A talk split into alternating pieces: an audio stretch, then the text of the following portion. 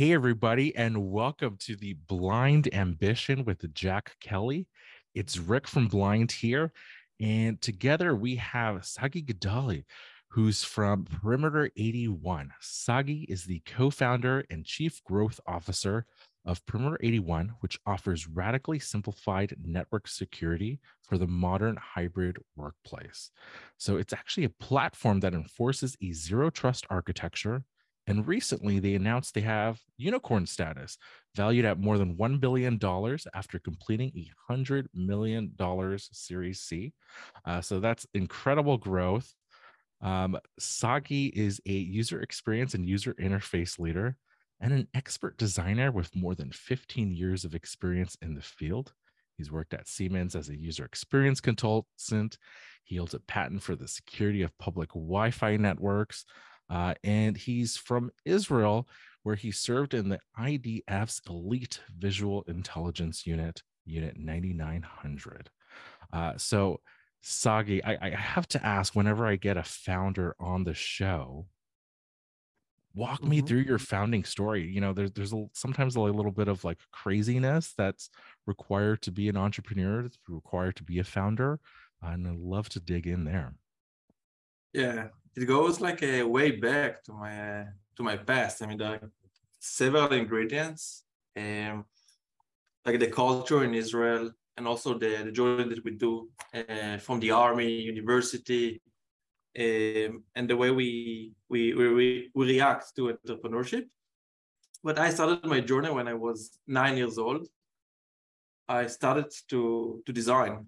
I learned by myself. My parents, me and my brother, we had a fight, and then my dad thought that it would be like a good idea to buy us a design uh, tool, design software. So we fell in love uh, into design.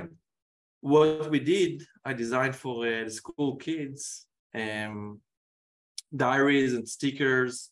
So I, started to sell uh, this into the uh, to my classmates, and this was actually like my first uh, business, a small business. Um, and this is like where I fell in love into design, and I also did it uh, in the army because I was in the visual intelligence unit. But I also studied computer science and economics in Tel Aviv University, so I can say it's like a, a combination of like being very analytical, learning computer science, but also learning the other aspect of design, user experience, and understanding the psychology of the user uh, uh, themselves. And this is like where I started uh, my journey.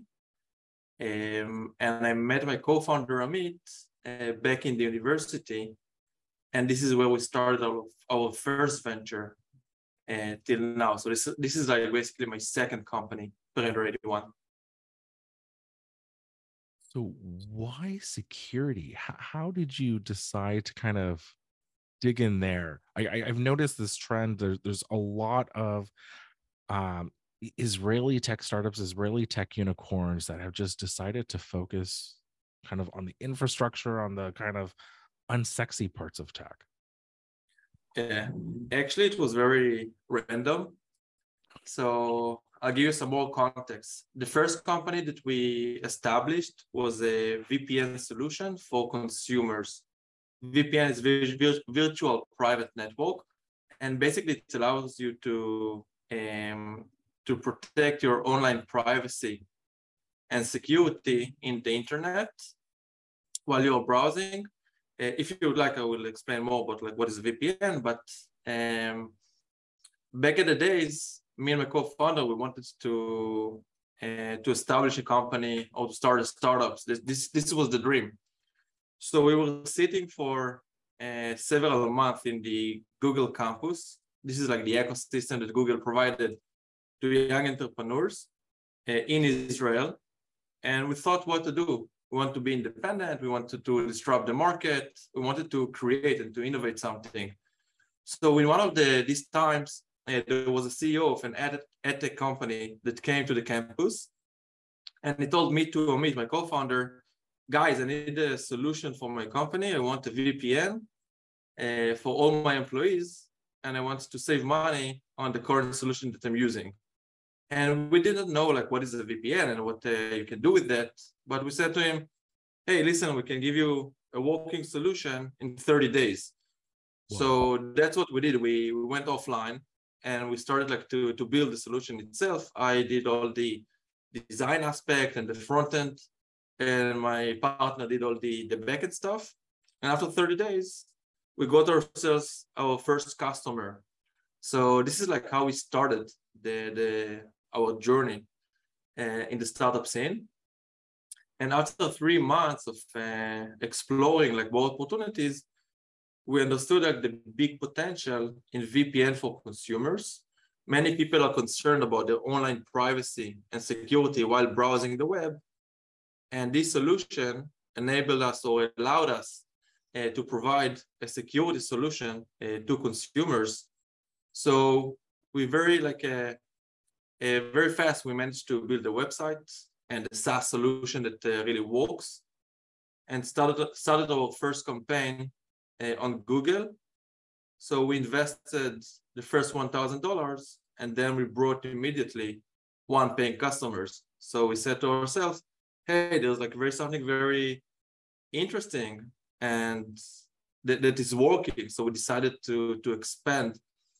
Uh, this was basically our uh, MVP and the product market fit. We see that there are users that I, are consuming this type of solution. And this is like where we started our uh, journey in the consumer and consumer uh, uh, world. Now that took a lot of courage. So you never had like a business like that before, but you said, "Hey, I'll figure it out," and you just dove into it, huh? Yeah, so so this is where we talked about uh, the chutzpah, like be bold and start, uh, um, just start like coding, building, programming, and uh, and show value. So you also asked about why cyber. So in 2017, uh, we had almost 100 paying, uh, 100,000 paying customers for the first company. it was a cash flow positive. It was a bootstrap initiative so we didn't raise any funds, but we saw a huge opportunity. We heard from our customers uh, two things. The first one was a trend that many uh, employees are starting to work remotely. We called it like the digital uh, nomads, people that are working from the beach in Thailand, coffee shops, home, and etc. And this was way before COVID. And the second thing was about the shift to the cloud, cloud infrastructure. So instead of like walking inside the office and in the on-prem, companies started to shift all the resources to the cloud. So you don't need to protect the, the office, the perimeter, and you need to protect the employee, the user. And me and Amit, we said, wow, there's like a huge opportunity here, very disruptive market that is growing very fast the shift from the legacy, from the hardware-based solutions into cloud native and SaaS solutions that can do the same with less effort and less investment for the companies. It's much more modern and robust. And we took like a huge risk and decided to sell the first company. And on the infrastructure of this company, we managed to launch Perimeter 81, in 2018. And this is uh, how we got into the cybersecurity industry, selling to B2Bs now with more than 2,800 paying customers from SMBs to enterprises. That's fantastic. So, what sets you apart? Like, how, you know, in your pitch to customers, you know, there's other entities kind of similar. Like, what's the secret sauce that you do that makes it stand out?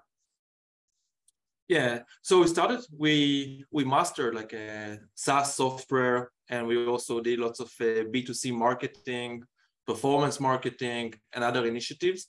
Uh, so instead of like all the other SaaS companies, the B two B ones, we didn't decide. We didn't uh, took the uh, top bottom approach, starting with the enterprises and the big market we did bottom up. So we started with small organizations, up to 50 employees, and we use the same technique that we use in the B2C solution and performance marketing uh, to gain the traction in the small market. And uh, since then, we're going up market. So currently, the sweet spot of the company is SMEs and large companies that we are targeting. So this is like one thing. And the key differentiator, it's all about the, the design, the user experience. And we call it like radically simple cybersecurity. It's how to simplify a complex product. We're talking about VPNs, firewalls. It's very hard uh, to maintain. It's very hard to configure this type of solutions. But once that you manage to, to break the code and to figure out how can you simplify it, how can you make it more accessible, how to reduce the risk and friction for the customer, for the prospect, this is the key differentiator. So today they can get up and running in a matter of minutes, days, weeks at most. And you can compare it to the legacy solutions where it takes several months just to get up and running until you send and, and ship the, the hardware, until you configure all the policies, until you configure all the. Now, do you think, given, let's take the tech sector, where there are so many layoffs now, belt tightening, cutting costs, that, and not just in the tech area, but others, that some companies may start scrimping on paying for cybersecurity, maybe laying off some of the cybersecurity folks, that you could see countries, criminals kind of going on the offensive, thinking, hey, these places are going to be weakened because they're not putting a budget behind it anymore. And this is not your shop. I'm talking about just generally speaking, that we might yeah. see a rise in a lot of cyber attacks. Yeah. So we don't see a slowdown in the cyber industry, but we do see another trend that the CISOs, the IT managers are looking for tools that are doing consolidation of solutions. Instead of buying the best of breed, like the best antivirus, the best cloud protection tool, the best VPN, they are looking for a single uh, solution, a one-stop uh, shop platform that they can consume all the solutions that they need uh, in a very simple way. So we're talking about consolidation of network and security solutions, uh, but we do see a slowdown because of the layoffs. Uh, the layoffs, many companies are uh, uh shrinking, uh, so we do see the, the trend and the impact on our business. Could that be a bad? This is going to sound crass, but could it be in a way a good thing because maybe it frees up a lot of talent? You know, that was that you know that worked at let's say Meta but so you you know you can get some really good talent to come in that maybe you could have procured beforehand. So in a bizarre way could that be helpful for like organizations like yours? Um yes there are like much more talents. I mean the demand in 2021 and the supply it was a, nightmare for companies like us. And we, we need to um to struggle to get like the top talents and we need to find very creative ways uh, to find them and uh, and hire them. And now the market is more uh, um, there's much more uh, supply. Because Rick, for the folks on blind, because these fo- these people are really career oriented, money oriented, and they gravitate. Rick, tell me if I'm wrong here. They gravitate a lot towards the Apples, the Amazons, the Microsofts, the Netflix. But I wonder, would there be a shift now where maybe it makes sense to look at places, you know, like Sagi's, where you say, huh, they don't have that name, the same name value as, let's say, an Amazon, but they have the cash, they raise a lot of money, they had enough money at the right time. So maybe kind of pivot and and all of a sudden you see a game change where the big, you know, the big FANG type of companies aren't going to be the hot people anymore. It's going to be, you know, the really smart business people who have money who didn't squander it and who are growing. And maybe that's where people should start going. What do you guys think? I mean, I think you're exactly right, right? So a lot of the blind community, they're attracted to these large, big tech yes. companies because of the job security, right? Where you know that And, and, and the options, right? And the stock and the options too. Exactly. right? Like Google's never going to go out of business. They have fabulous perks. Those are most likely not going to go away. Um, the compensation in terms of stock is, is is quite high, right? These are, uh, you know, the biggest blue chip companies in the world, right? And now you're seeing a lot of folks reconsider, right? Because this year there's been kind of a correction in tech. Some of these uh, companies that they're losing 5 10 20% of, of their share value in a single Right. day like Keep like going. a- oh, yeah. It's like crypto s- 37%. Crazy. and these technologists they're smart they're, they're seeing their stock-based component of their, their their their total compensation go down and then they start to think well oh there's a lot of these unicorn companies that are out there right i, I used to avoid them because the stock was illiquid right they're in stock options instead of you know the restricted stock units that land in a fidelity account that i can trade immediately they're thinking, oh, well, now the total compensation, the calculus has changed where they're very similar. But with a startup, you have that growth potential, right? It could become uh, the next big public company. It could shoot up in value. And suddenly you're thinking, hey, actually, you know, rather than working at Google or Snap or Meta, I might work at Airbnb or DoorDash or a Notion or another unicorn uh, that actually might pay more or might be better uh, in the long run. And so i- i- it's been an interesting trend this year, right? Because last year it was, gosh, like great resignation. Sagi felt this, right? Where it was just so hard to recruit. Um, compensation was quite high. And now we're seeing a reversal. Like it, it just seems like in the last three or four years, every year, maybe even six months, the job market has changed, especially in tech. I don't know if you're feeling it, Sagi. No, no, I I truly agree. Uh, I think that there are several important factors uh, when you're selecting or choosing like your new uh, workplace or a new company.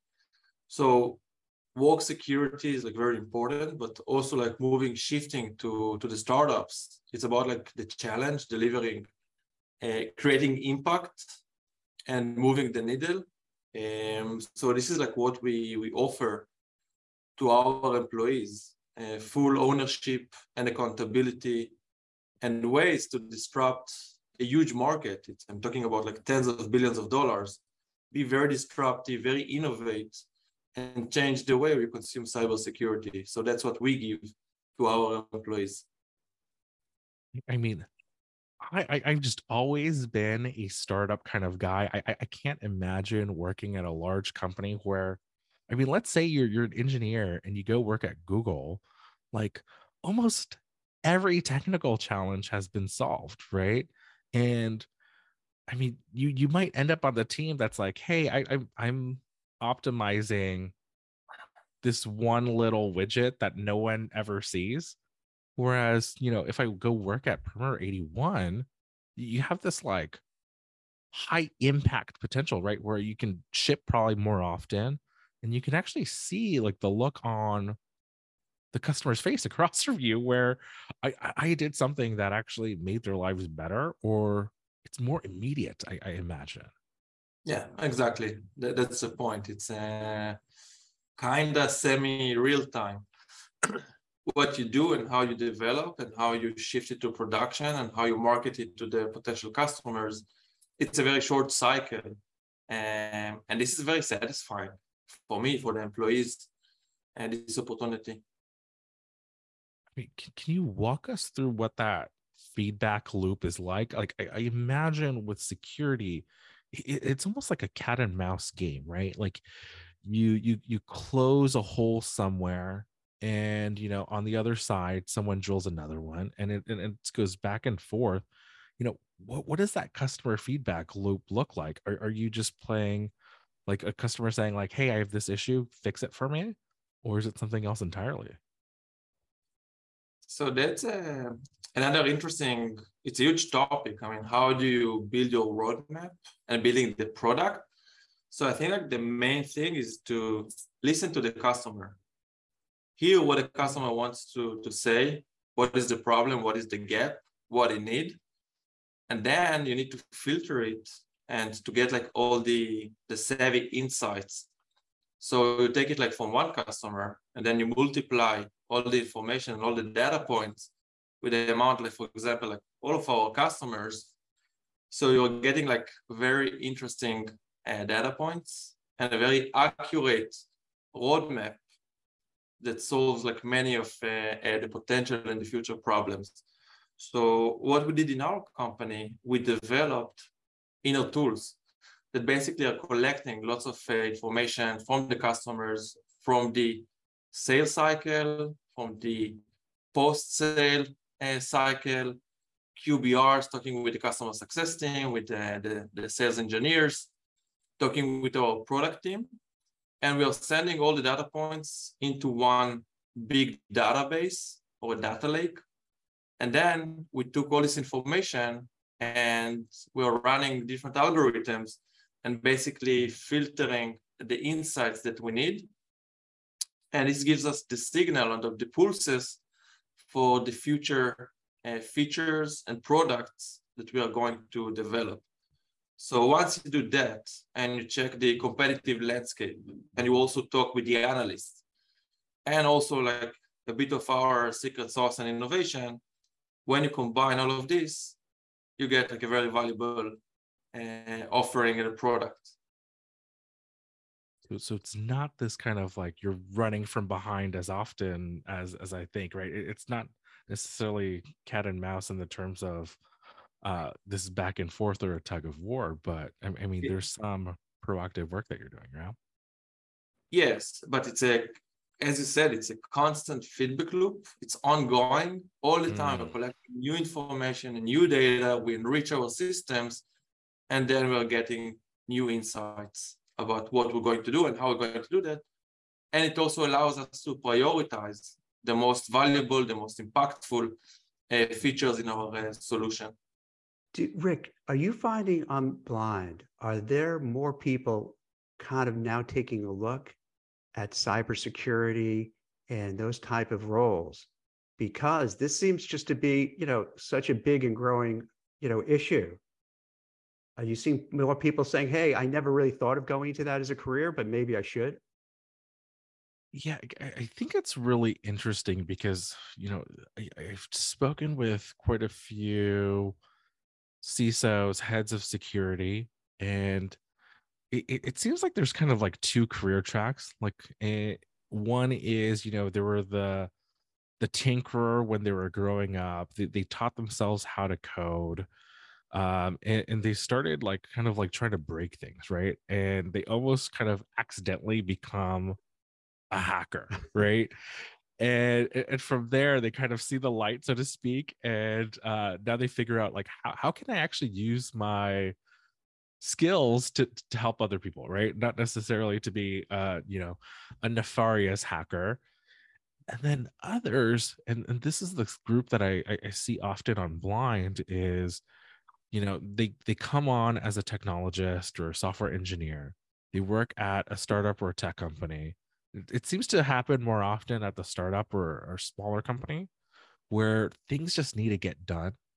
And security is often like the 10th priority believe it or not at a company right? And the, the company becomes large enough or maybe they get curious enough to say like i actually have to work on security or or, or building this you know particular feature set out. I actually quite like it. And, and they start going down that path and kind of adding more to their toolbox.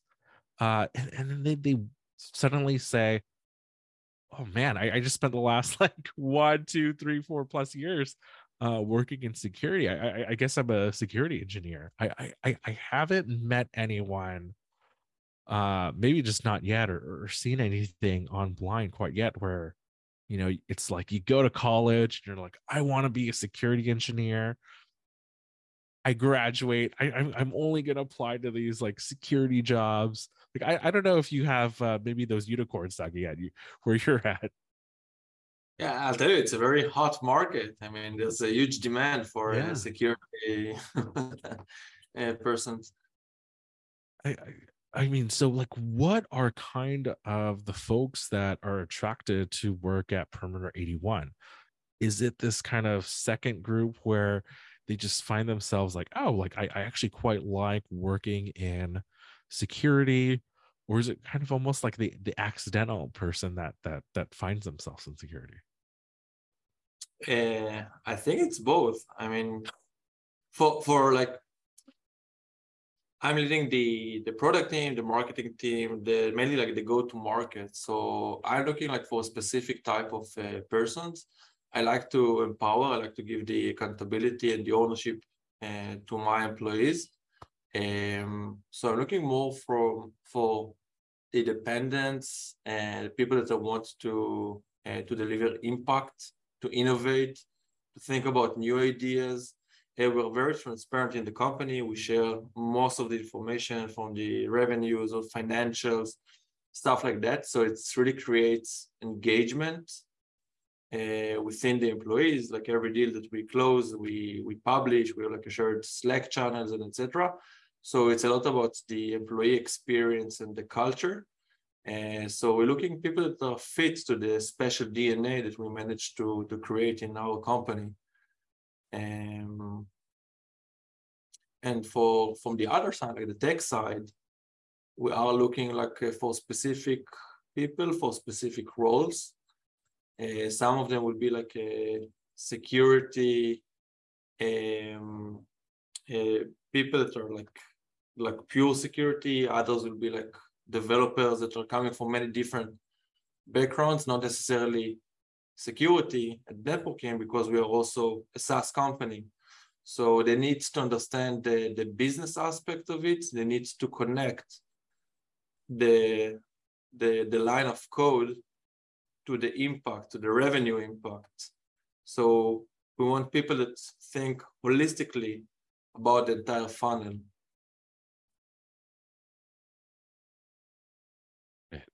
So I, I am curious, what does the interview process look like uh for Perimeter 81? Like are, are there specific, I mean, beyond that kind of focus on the customer and this interest to kind of make a outsized impact, like what other kind of qualities are you looking for in a in a potential new hire?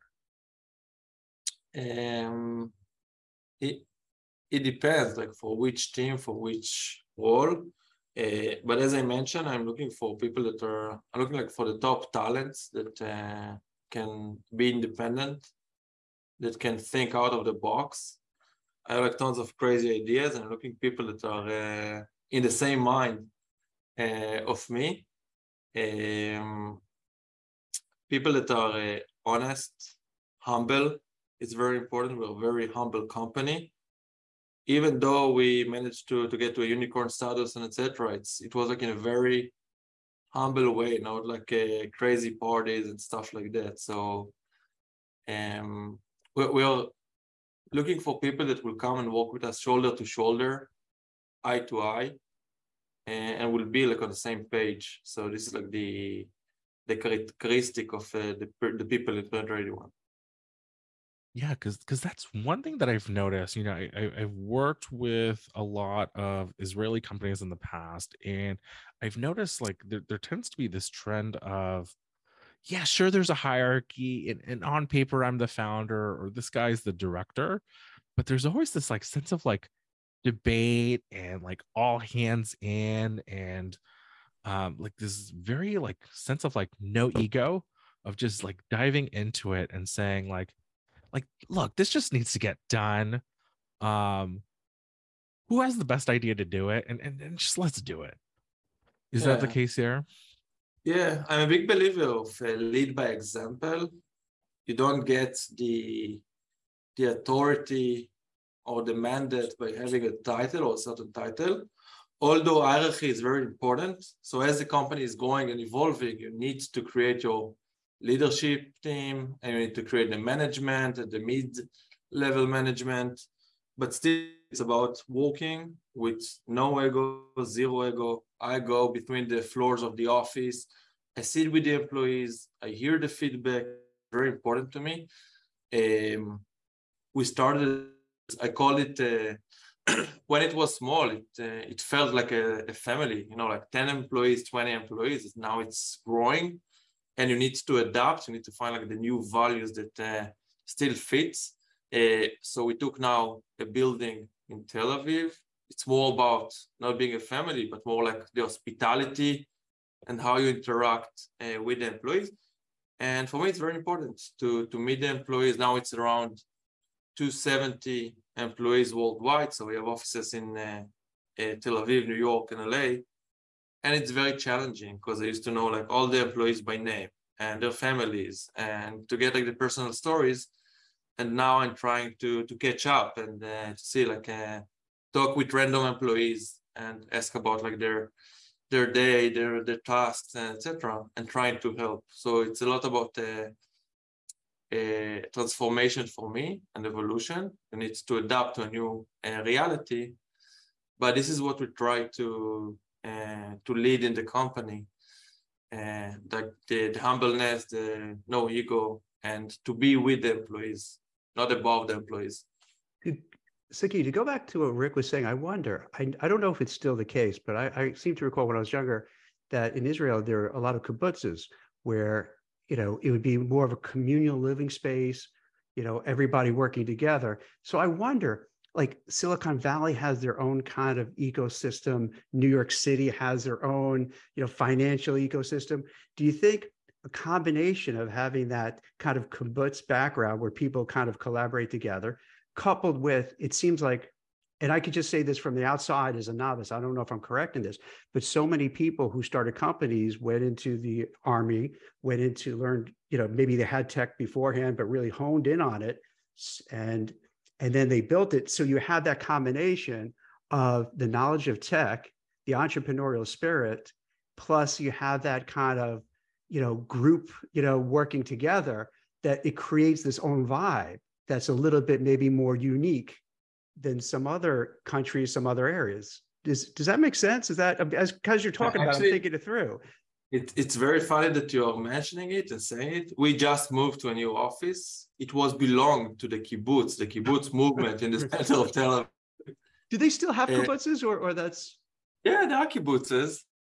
And for people who are listening, I don't mean to interrupt. For people who are into how, because I don't know it well enough to explain it. How how would you explain a kibbutz to people who may not know what that means?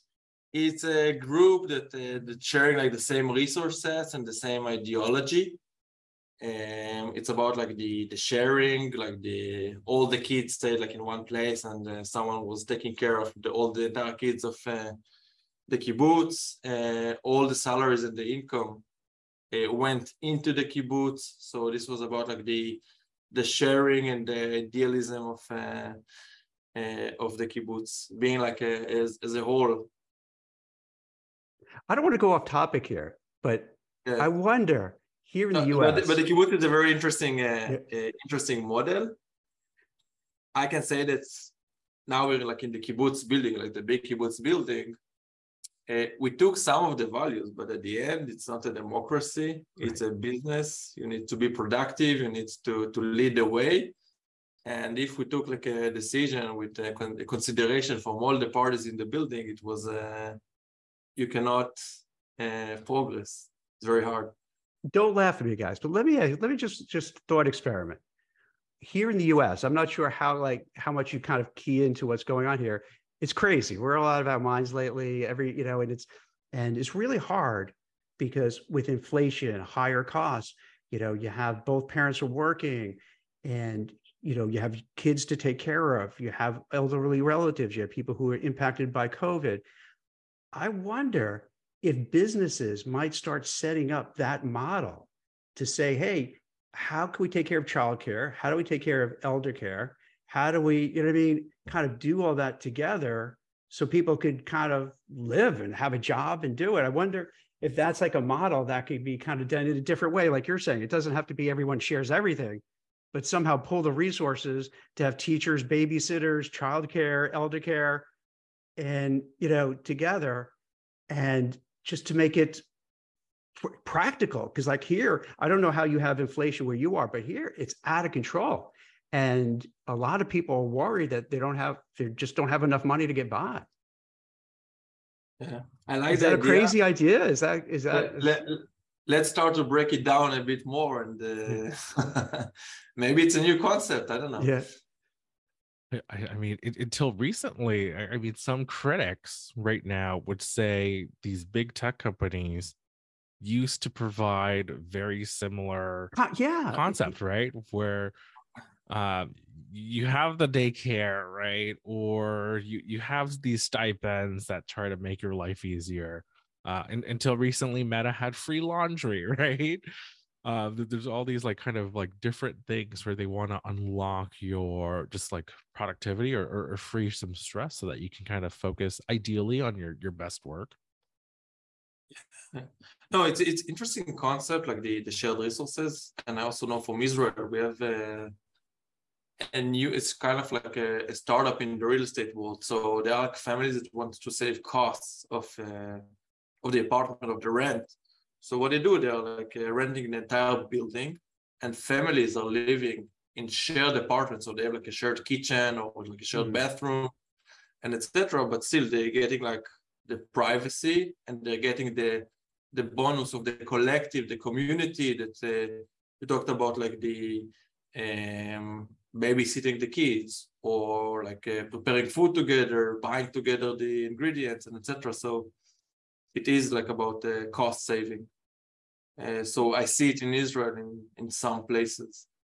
See, it's so interesting. Like Rick, it's like he- it's when you know I've read that during recessions and tough times, a lot of the best companies started. And I wonder, this is it, because like you start saying, hey, hey, things have changed, and we can't just keep doing what we've been doing because that's kind of Mhm. over. So we have to rethink things, and then you start coming up with these ideas to say, hmm, maybe in terms of a career, say, hey, I didn't think about cybersecurity, but you know what? That seems to be a fast growth future, you know, future of work kind of thing. Let me go into that. Or starting a business and something like we're talking about with these things where it fits with high inflation, high costs, you know what I mean? Commutes, taking care of elderly, taking care of the kids, where you start seeing different types of companies evolve and be kind of the next leaders. Yeah. Yeah, you, have like many new challenges and many new constraints. So you need to be very creative in order to, let's call it, let's exaggerate, to survive uh, in this uh, macroeconomics and situation. So also us, we are, although we have the, the money in the bank, you need to be very conservative and to grow intelligently in order to make it uh, to the next chapter of the company. So even as a unicorn company, you still have to be kind of, I don't say worried, but you still have to be really cautious, watch every penny and be really just as like you have to watch every single employee that they don't do something stupid to, you know, get get attacked. Same thing. You can't take it for granted that, hey, yeah, we have this funding, everything is good. You still have Yeah. to really make sure you're you're you're you're fulfilling your mission. Yeah, you need to check your balance sheet. You need to you need to have a plan. You know, it can get worse. You don't know what will happen. You see the inflation. You see the uh, what's happening in the stock market. Mhm. So we see also companies that are like doing the layoffs. It's like uh the impact is immediate on our business because this is like the the growth potential uh, for our solution. So you also need to to to check your headcount. Need to check the your spending. I mean, I'm I'm having like a very expensive office. Um, I'm doing like about the welfare budget, travel budget. So you need to to to examine everything and make sure that you have enough money for the next two three years until you will be able to uh, get funding again. There's so much, you know, the more, you know, I'm thinking about, it, there's so much to worry about because let's take a layoff. Like imagine, you know, let's take a, you know, any company like Twitter, laying off people, uh, but it's going to be anytime, anywhere. You're going to get disgruntled people who feel I should not have got laid off. I hate you. And then just maybe leave your computer open, maybe share some stuff, maybe what have you. Um, and that's kind of, that might, I wonder if that's kind of a next wave of what will happen where when you have you know, continued layoffs at all these companies across the board, where you might have some disgruntled, you know, um, employees who feel victimized and maybe they shouldn't have been let go. And maybe they do something, maybe they give it to a friend, maybe they purposely Yeah. leave the door open. Is that a thing that you worry about? Is that something that's that's a concern?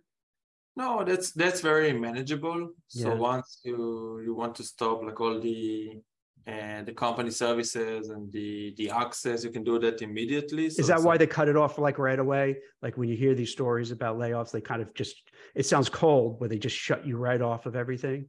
Yeah, exactly. If it's like a you know like a sudden uh, a layoff and you don't have time to prepare, you will do that in order to uh, to protect the the company the company's asset. But as you said before about like uh, companies' issues and problems, I mean, small company, small problems, big company, big problems. Yeah. Um, so lots of issues.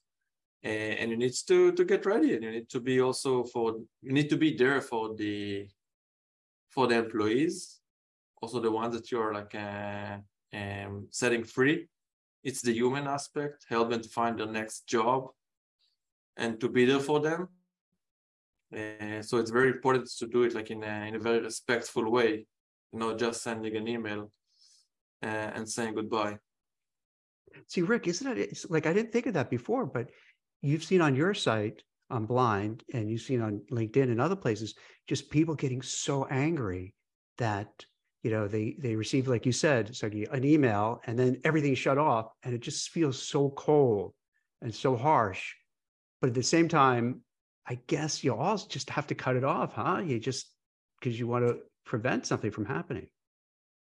right I, I i've been at companies where i resign and this was pre-covid days and i had a physical security guard walk me out so it's, it's, it's a funny sight where you know it, it's like me that the pr guy but because you know i had access to so and so financial information and, and all of these things you know I, I give my my two weeks notice and i was like oh no you actually don't have to come in for the rest of the two weeks we'll we'll, we'll, we'll give you the payment um and you know so, someone will clean up your desk and we'll, we'll fedex all your your your your belongings to you later but um you're, you're out the door today and i'm thinking How'd you that's feel? on good That- terms That had to be the worst feeling, right?